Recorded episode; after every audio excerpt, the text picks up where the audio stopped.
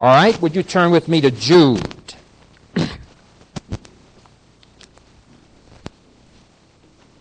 I'd like to, uh, you know, with Jude as the primary backdrop uh, and the epistles of Peter and Timothy as secondary backdrops.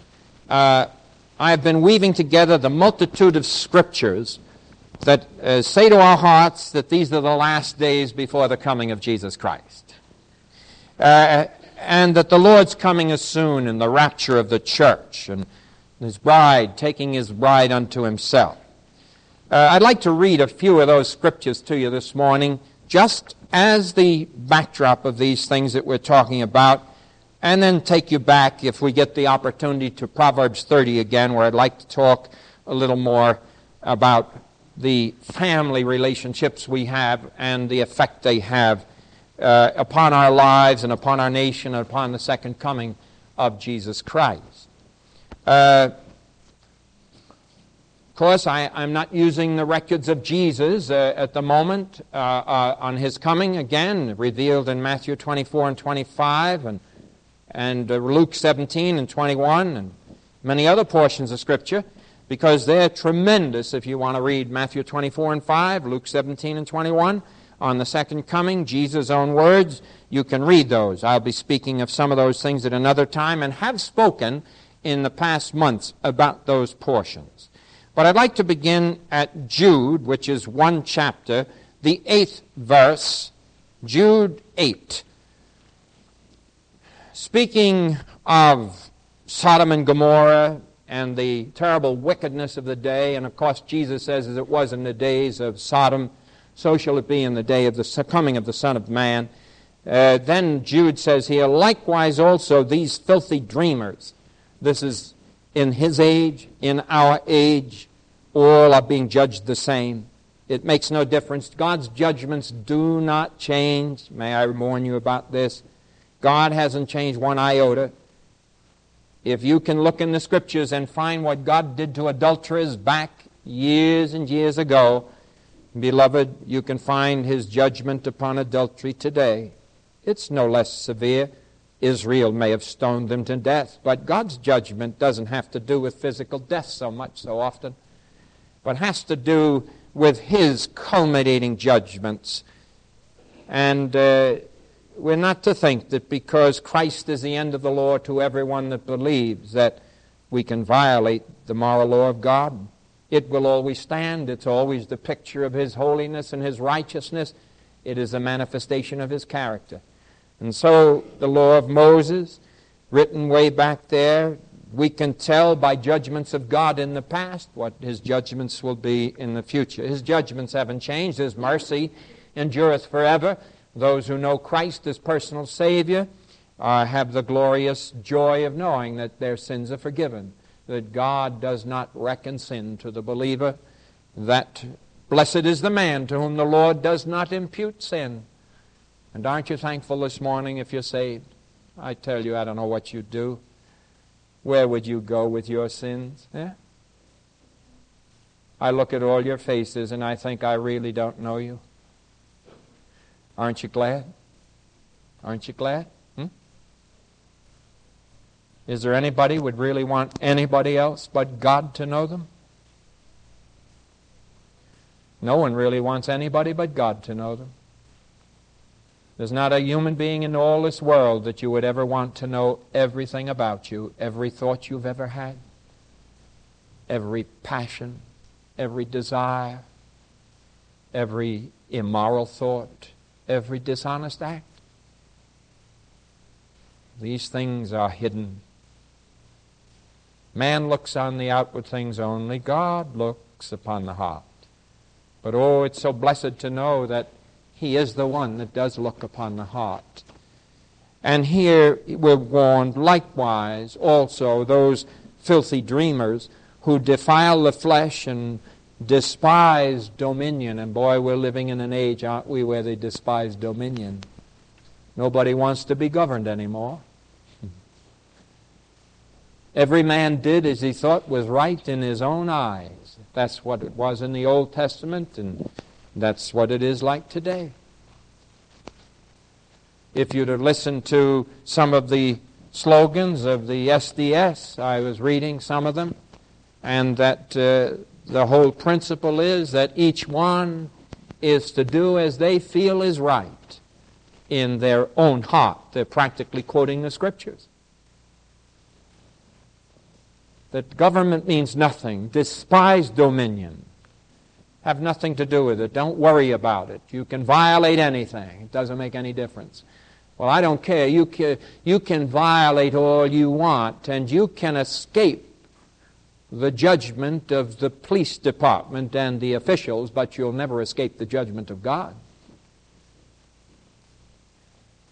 You can hide away and you can hide your sin and you can do all that, but you're not hiding from God. God looks upon the heart. And so Jude warns that these filthy dreamers defile the flesh, despise dominion, and speak evil of dignities. And then the 11th and 12th verses Woe unto them, for they have gone in the way of Cain, ran greedily after the error of Balaam for reward, and perished. Notice he uses past tense. He's speaking of the future judgments to come. And he speaks of them as though the judgment's accomplished. He says, if you've, if you've been anything or done anything of their character, you'll have the same judgment. It's not one bit of difference. The judgments of those in the past is the guarantee of God's judgments in the future. If God judged wickedness in the past, He'll judge wickedness now, He'll judge wickedness in the future. They've gone the way of Cain, they've ran greedily after the error of Balaam for reward, they've perished in the gainsaying of Korah. These are spots in your feasts of charity when they feast with you, feeding themselves without fear.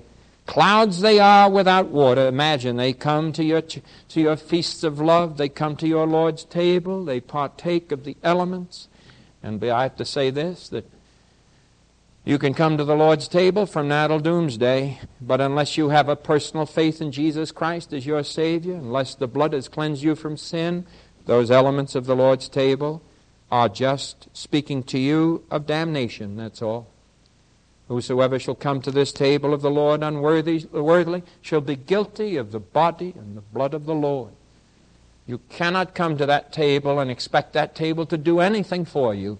It is a communion of the saints, and that's all it is. It is a communion with Jesus Christ. The communion table has no power to forgive sins. The forgiveness of sins is in the blood of Jesus Christ and nothing else. There's no other forgiveness. You can't be forgiven any other way. And so when we come to that Lord's table, it says here, they come, they're spots in your feasts of love when they feast with you, feeding themselves without fear. Clouds they are without water, carried about of winds, trees whose fruit withereth, without fruit, twice dead, plucked up by the roots, both physically dead, spiritually dead, twice dead.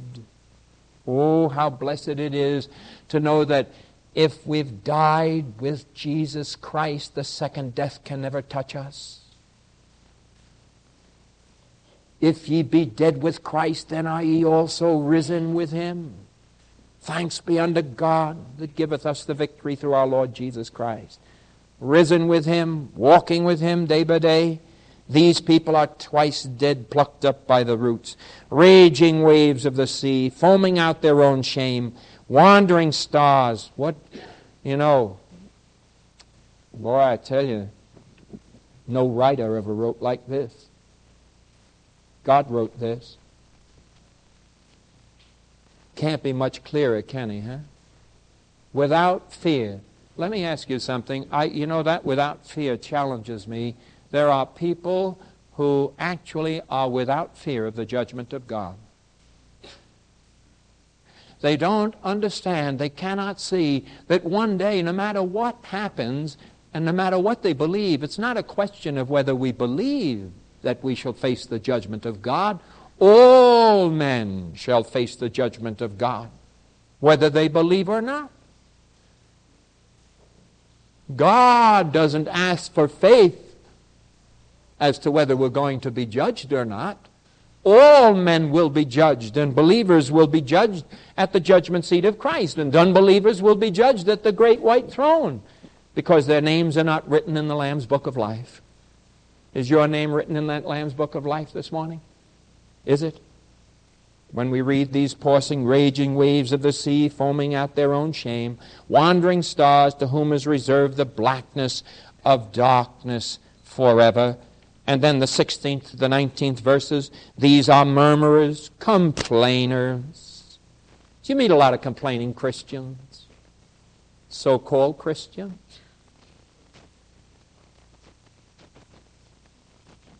You know, be careful, chronic complainer. If you're a chronic complainer, the Lord's got something to say. These are those that are murmurers, whisperers, gossipers, complainers, always complaining, nothing's ever right. Walking after their own lusts, own desires, and their mouth speaks great swelling words, having men's person and admiration because of advantage. But, beloved, remember ye the words which were spoken before of the apostles of our Lord Jesus Christ, how that they told you there should be mockers in the last time who should walk after their own ungodly lusts. Notice this, don't be concerned about, you know, sometimes people come to me and they get concerned. Somebody They'll say to me, Oh, so and so, you know, who was saved. Why, you know, this takes a great deal of judgment when you say that. I'm very careful. When I pray for the president, I don't say, Lord, we're so thankfully saved. I don't know. and when you begin to say, you know, oh, so and so that was saved, Pastor, they've been living in the world for the last two years and living like the devil. And uh, I spoke to them last week, and I had this happen just recently. Spoke to them last week and said, How about you? I never believed in Jesus Christ. And then this person said to me, Isn't it a shame? There they were saved, and now they're out there in the world. I said, Why don't you believe what they say? Did he say he never believed in Christ? Believe him.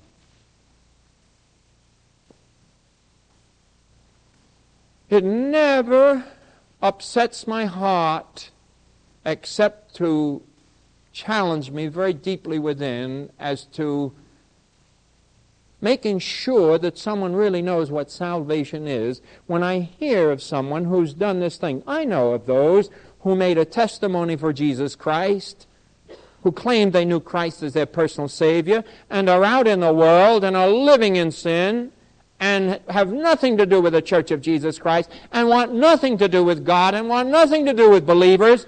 And all I say to you, beloved, is they were never saved and forget it. Pray for them with all your heart, but get away from this idea that they're, they've been saved and they're living for the devil. John puts it well in his epistle. He says, They left us because they were not of us. Because had they been of us from the beginning, they never would have left us. And we're to bring down the condign hand and judgment of God to understand that there is no such thing as the middle road with Jesus Christ. If you can live in sin and like it, and you're not grieved in your heart, and coming back to Jesus Christ for forgiveness and confessing your sin, beloved, I then challenge you to get on your knees before God and say, Am I really saved if I can live this way?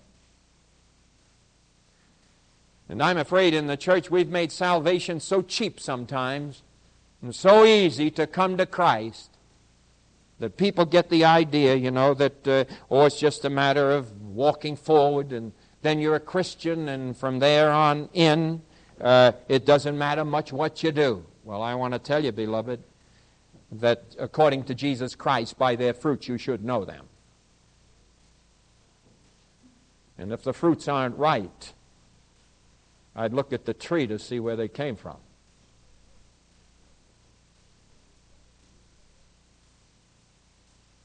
That's why I continually challenge hearts on this. God is sovereign, and salvation is eternal, but it's only eternal to the saved, not to the unsaved not to those of whom he speaks here. He says they feast with you, they come to your feasts, they partake of them. Says you don't even, you can't hardly discern them, but he says they're clouds without water, carried about by winds, trees whose fruit withers. Notice what kind of fruit they bear. Huh? None. Without fruit. That's what it says. Notice that. Right down there in that 12th verse. Without fruit. Jesus says, By their fruits you'll know them. These people know fruit. Now, some people have an idea that when I say fruit here, I'm talking about soul winning. I'm not. Soul winning is precious and blessed, but it's not fruit. The fruits of the Spirit are these love, joy, this is all in Christ, peace, long suffering, patience. You look them up there. You can look them up, beloved, and find out every fruit of the Spirit so preciously set before us. I believe it should be around Galatians 5, 22nd verse, somewhere in there, I think. But the fruits of the Spirit, they're not fruit bearers, you see? Not fruit bearers. That's what it says here. Without fruit. You see? Without fruit. Twice dead, plucked up by the roots, raging waves of the sea. Then their murmurers, complainers, 16th verse, walking after their own lust. Remember ye the words which were spoken before of the apostles of our Lord Jesus Christ, how they told you there should be mockers in the last time who'd walk after their own ungodly lusts. Notice, these be they who separate themselves and are sensual, having not the Spirit. Now, I, you know, we're living in a rough day. Well, a rough day. Well, let me just read a couple of more scriptures. I'm going to just give you a scripture and a few comments, but the scriptures are so tremendous. You know, they say by themselves such a tremendous message. 1 Timothy, fourth chapter, first to third verses. 1 Timothy, fourth chapter, the first to the third verses. Now, notice, remember now what we've just read in Jude. The, the book is so loaded with these verses that uh, it's tremendous as you read them. Fourth chapter, first to the third verses. Now, the Spirit speaks expressly, so that there's no doubt that in the latter times some shall depart from the faith. He's just been talking about that in Jude. Raging waves of the sea, spewing out their own shame feasting with you at the table. They're giving heed, he says, to seducing spirits and doctrines of devils, speaking lies in hypocrisy, having their conscience seared with a hot iron, forbidding to marry. Boy, are we living in a day like that today. It's not a matter of forbidding hardly to marry. They just don't like the idea of getting married at all. And here we're warned that in that latter day there would be this forbidding to marry, to abstain from meats which God hath created to be received with thanksgiving of them which believe and know the truth. And then the sixth verse If thou put the brethren in remembrance of these things, thou shalt be a good minister of Jesus Christ, nourished up in the words of faith and of good doctrine, whereunto thou hast attained. And then over the 15th verse meditate upon these things, give thyself wholly to them, that the profiting, thy profiting, may appear to all. Take heed to thyself and unto the doctrine. Continue in them, for in doing this thou shalt both save thyself, notice, and them that hear thee. Then 2 Peter 2. I'm just taking a now notice from Jude to Paul, now to Peter. 2 Peter 2. 2 Peter 2, the first to the third verses. Notice again, prophetic. But there were false prophets also among the people, even as there shall be false teachers among you, who privily shall bring in damnable heresies, even denying the Lord that bought them, and bring upon themselves swift destruction and many shall follow, notice, their pernicious ways, by reason of whom the way of truth shall be evil spoken of. May I say this? That word pernicious here. Very important. The word in the Greek is apoleia. And it means their spiritually lost ways, their damnable ways. This is, you can look this up. Their perishing ways, their dying ways, their wasted ways, their very hurtful ways, pernicious, their ways.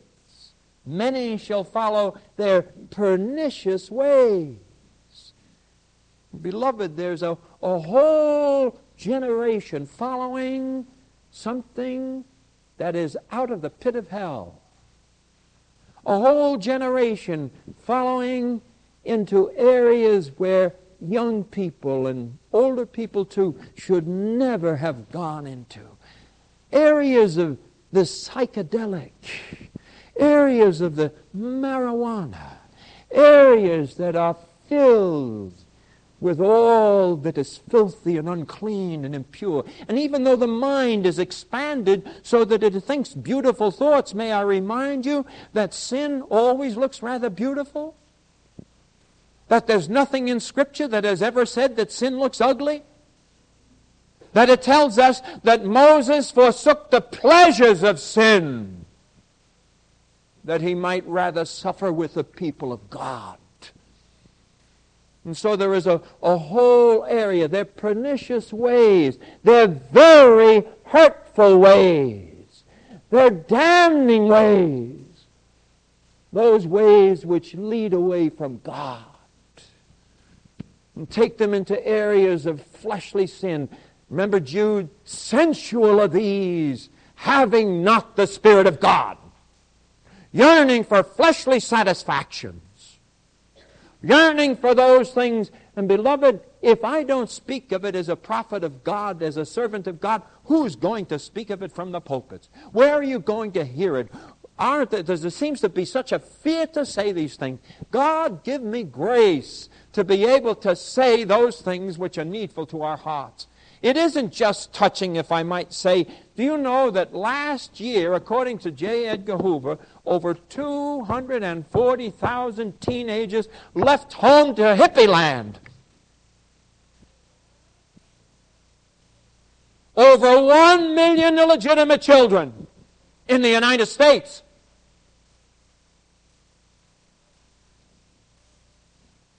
Do you know that nearly 40% of the marriages performed, they said, in New York City were of girls who were already pregnant? If the ministry is not going to speak, isn't this the very thing that God is warning against? Isn't, this the very thing that Jude speaks of? They being sensual and filled with lusts? Leading many astray with their pernicious ways. I cannot picture when I read of ministers or organizations that are sponsoring premarital sex and all of these other things. It amazes me in this age we live in. Let me speak of it. Let me speak to our young people and say, God deliver you from this. God deliver you from that which will destroy your heart and your mind. Your mind is going to be crushed under the weight of it. I read this week that according to the Psychiatric Association in this country, that over 65 or 70 percent of all psychiatric care they are now taking care of is composed of those who have engaged in immorality. What is it saying? The mind is crushed under the weight of sin. And though many have seared their consciences, as we read before, with a hot iron, I would remind you, beloved, that the heart God made you, and God will finally judge you, and God will be the one who will determine everything about you. And therefore, since you know you must appear before God, you must appear before Him for judgment. It is appointed unto man once to die and then the judgment. And since every single one of us, whether you're young or old, face judgment, then it would seem to me that by any common reasoning, that we would know that these sins that are being so commonly committed in the world around us and which are crushing people mentally. Oh, young people, how I plead with you. Flee temptation. Resist the devil. And says, and he will flee from you. And I have seen those who one time said that they had come to Christ as personal Savior, being duped. They get into, listen, let me tell you something. About two months ago, my heart was broken here. Oh, it wasn't a boy from, from my church, but it's a boy I know very well. His parents have moved away since. But this boy came every day to every Sunday to this church on Sunday afternoon. He's the boy you may have seen him. Came here about 2:33 in the afternoon, cleaned the basement. Came from a pretty good church. A good church, let me say that. And cleaned the basement, took all the chairs, got it ready for our young people's meeting. I'd meet him downstairs. I'd say, "John, it's good to see you." I talked to him about the Lord. Got him to the point at one place where, in talking to him, he thought maybe he'd like to serve the Lord someday. Then he went up to King's College. He went up there for about one year. When he came home that summer, he said to his parents, he said, you know, the food's not so good up at King's College. This was about four years ago. I'd say the food is very good today, too. But he said, the food isn't so good. It's not like home, Mom. And he said, I don't know. I don't, I don't feel like going back because really, I just can't eat it. And his mother and father had a good table, you know, and mother was an excellent cook. And so he said, couldn't I go to some other college? Well, mother and daddy said, uh, well, if you really want to. And uh, here was a place they should have said, now stand it. It's a good Christian school. Go, son. He didn't need much encouragement. I didn't know a thing about this because after he once got to college, he didn't clean here anymore, see? So his mother and father said, all right, if you want to. So he went to a local college. I won't use the name right now, but it's very local. He went to a local college. Wasn't long before he was involved with the wrong crowd. Four weeks ago, I came in in the morning and uh, I got a call on the phone. Said, Pastor again? Yes. I just want to tell you, John so and so is dead. He's 22 years old I said, dead. Said he was a healthy fellow, rugged, athlete. He said, What happened to him? He had taken LSD, went down to the East Rockaway station, and blew his brains out.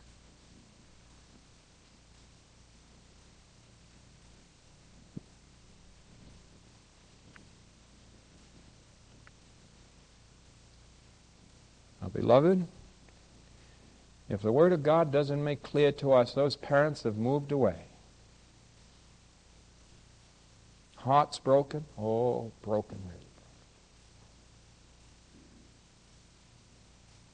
Oh, that we would listen to God. Young people, please, I plead with you. Listen to the Lord. Here was a boy who, to me, showed great possibilities. Lovely fellow cheerful, good mom and dad. But they made one mistake, they said. They should have said, Why don't you stay where you are, John? Come home weekends. Something of that character. And that one thing. But imagine, here's a boy. Started on marijuana.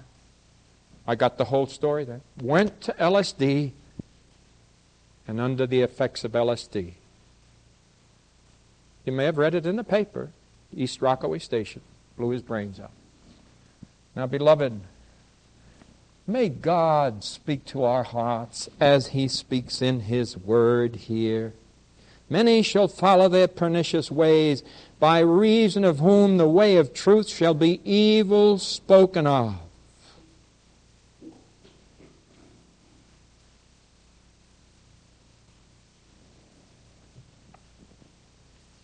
Boy, I tell you, I went to my study that morning and I said, Lord, please, I pray for my young people. Please, God.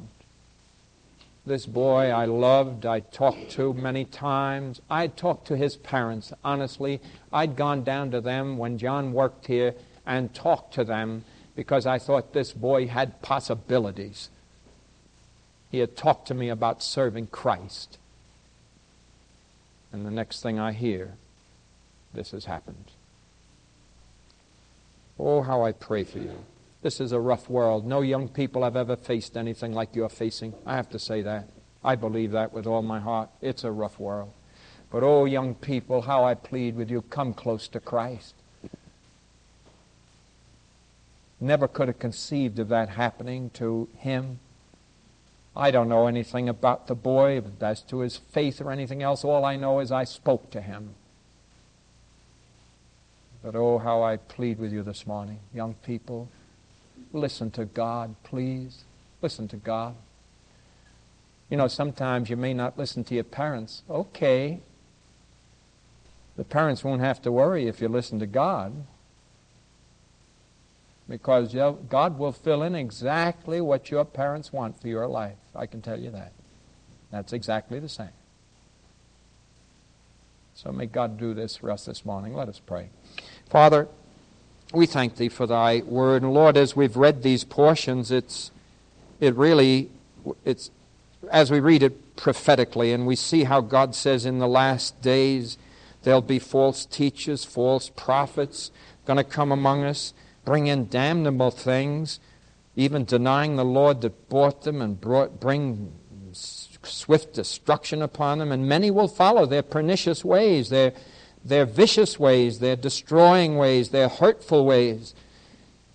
And many times the truth has been evil spoken of because of those who've held the Word of God at one time and then get into evil and do evil things and wicked things, and the way of truth is evil spoken of. Oh, Father, how we pray this morning for our young people. Touch their hearts. Lord, as I think of John, how my heart breaks for those parents. They were in a real state of shock, hard to believe. Father, we pray that out of this there are other children involved in that family, that wherever they've gone to live, that you touch those children and those parents, that there might be such a radical change. Lord, how this should speak to parents' hearts there this morning and young folks. Father, we pray that our lives might really shine for Jesus Christ. Touch us, Lord. Oh, God, give mothers and fathers the joy of being godly mothers and fathers. Help them to stand fast for those truths that they've believed down through the years. There's such a falling away today. It's a sign of the last days. God, help us to be strong. And Lord, would you bless our young people and, and may they in that love for their parents understand that the parents yearn for but one thing that their lives might truly be fruitful lives. And that when they come to their deathbeds, which all of us will come to unless Jesus comes, when they come to their deathbeds, there'll be that in their heart which says, Thank God that I had such parents that brought me up to love Jesus Christ as my Savior. Now, Father, if any hearts are here this morning in need of Christ, we pray that Thou wouldst touch them by Thy Holy Spirit, and that as so many others have done, this morning at the door they would just say to me, Pastor, this morning I came to Christ. Or, Pastor, this morning I really decided I want to live for Jesus. I've been saved. I'm a young person. I really want to live for Christ. God helping me, Holy Spirit strengthening me.